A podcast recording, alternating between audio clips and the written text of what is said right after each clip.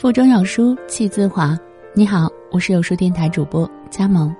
今天要分享的文章是来自柴静的《世间有情人》。我原来只知道这个人卖了三十多万串羊肉串资助贫困学生，于是决定采访他。他给我递一串，你也吃一串。我以为他烤肉串的这么多年，自己早不愿意吃了。他叼着一串，吃的香着呢。小时候，我爸爸每次带一个孩子进城吃羊肉串，我吃不上就哭。他们乡里一共只有七个人念过初中，他上到高二。哥哥赌博把家里房子都输没了，家里天天没个安宁。他想着得让他们活好点背个烤炉子拿了五百块钱出来了。到了西安，刚支起炉子，卖的还不错。来了二十几个同乡说：“你得跟我们干。”他不，被打了一顿，挺狠的。他没敢回旅馆拿行李，就背着炉子走了，身上只有一块钱，买张站台票上了火车。车不知道往哪儿开，开到实在饿得不行了，下了车是郑州。沿着铁路线走了出去，到市里，他进了一家餐馆，给他们烤串打工。别的伙计每天黑老板三十块钱。他不忍心，又被打了一顿。他没有领工资，也没跟老板说走了。之所以要到贵州毕节，他就想找一个最穷、没人找他麻烦的地方，活着安生点就成。到了这儿，身上十块钱，赊了十块钱的肉，烤了卖的挺好，卖到十四块钱。城管来了，带回去罚钱，罚了十块钱，说走吧。他说这些也不悲情，也不觉得苦，苦他吃的太多了。他那时候住在煤棚里，晚上睡不着，心里孤单。他说从没觉得孤单过，因为天天晚上都想着怎么活下去，不知道什么是孤单。卖一串肉挣不到三毛钱，一开始他全部攒着，给家里寄回去盖房子，让他们过得好点儿。每次寄完钱，只给自己留十块。他住的房子连个窗子都没有，太阳永远进不来。家里有了钱，但没人快活，为争这点钱闹得更厉害。他想着等有了钱就好了，就把哥哥们都带出来了，他出生意的本钱。到了毕节，他们联合起来要赶他走，他躲起来。过一阵子，哥哥们自己内部打起来了，都跑了，他才敢出来露头。他躺在小黑屋里，伤透了心，想这些年的事儿。他说想了八个月。我每天回家来都想很多事情。我以前去那些地方，我们一个地方的人对我不好。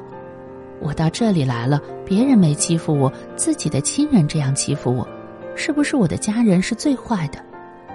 然后突然又想起了一个问题，我想看看别的地方的人是怎么生活。你看到什么了？比如说，我们摆摊儿的时候，看到有个别的做小本生意的人，一旦是同行的话，必定会吵闹。你觉得原因是什么？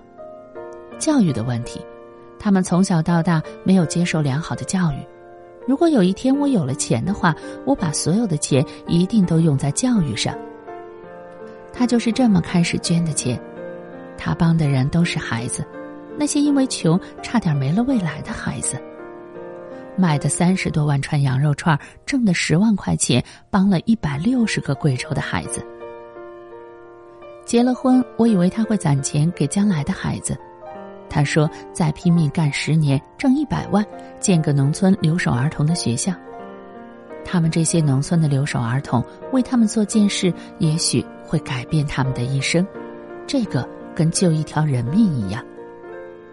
他说：“盖完学校，他交给放心的人就走了，去云南一个小村子。我看好了，放点牛，放点羊。”我说：“那你为什么不把钱捐回家乡？”他说：“都是一样的。可能有的人说，一个卖羊肉串的小贩又能帮助多少人呢？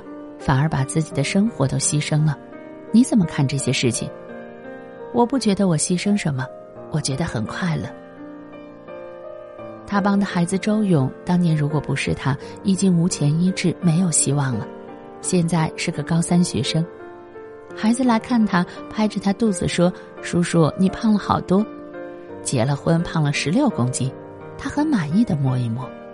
他做手抓饭给我们吃，葡萄干甜死了。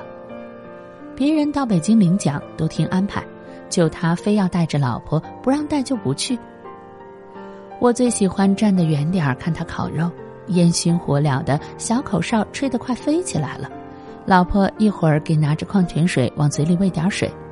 他说：“我最开心的就是烤羊肉串，是这个烤的过程，还是这个音乐，还是人来人往？是烤的过程，不就是翻来覆去吗？”嘿，他说：“说不清，反正很开心。职业病。”有个小娃娃，大眼睛，跟妈妈来买五串羊肉串，也不吃，让妈妈给吃完，再买五串，痴痴的看着他的样子。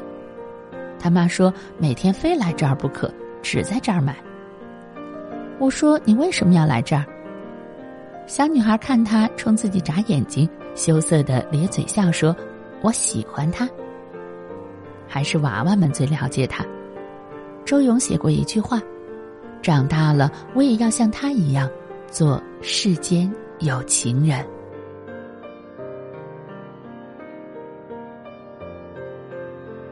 在这个碎片化的时代，你有多久没读完一本书了？欢迎大家下载有书共读 App 收听领读。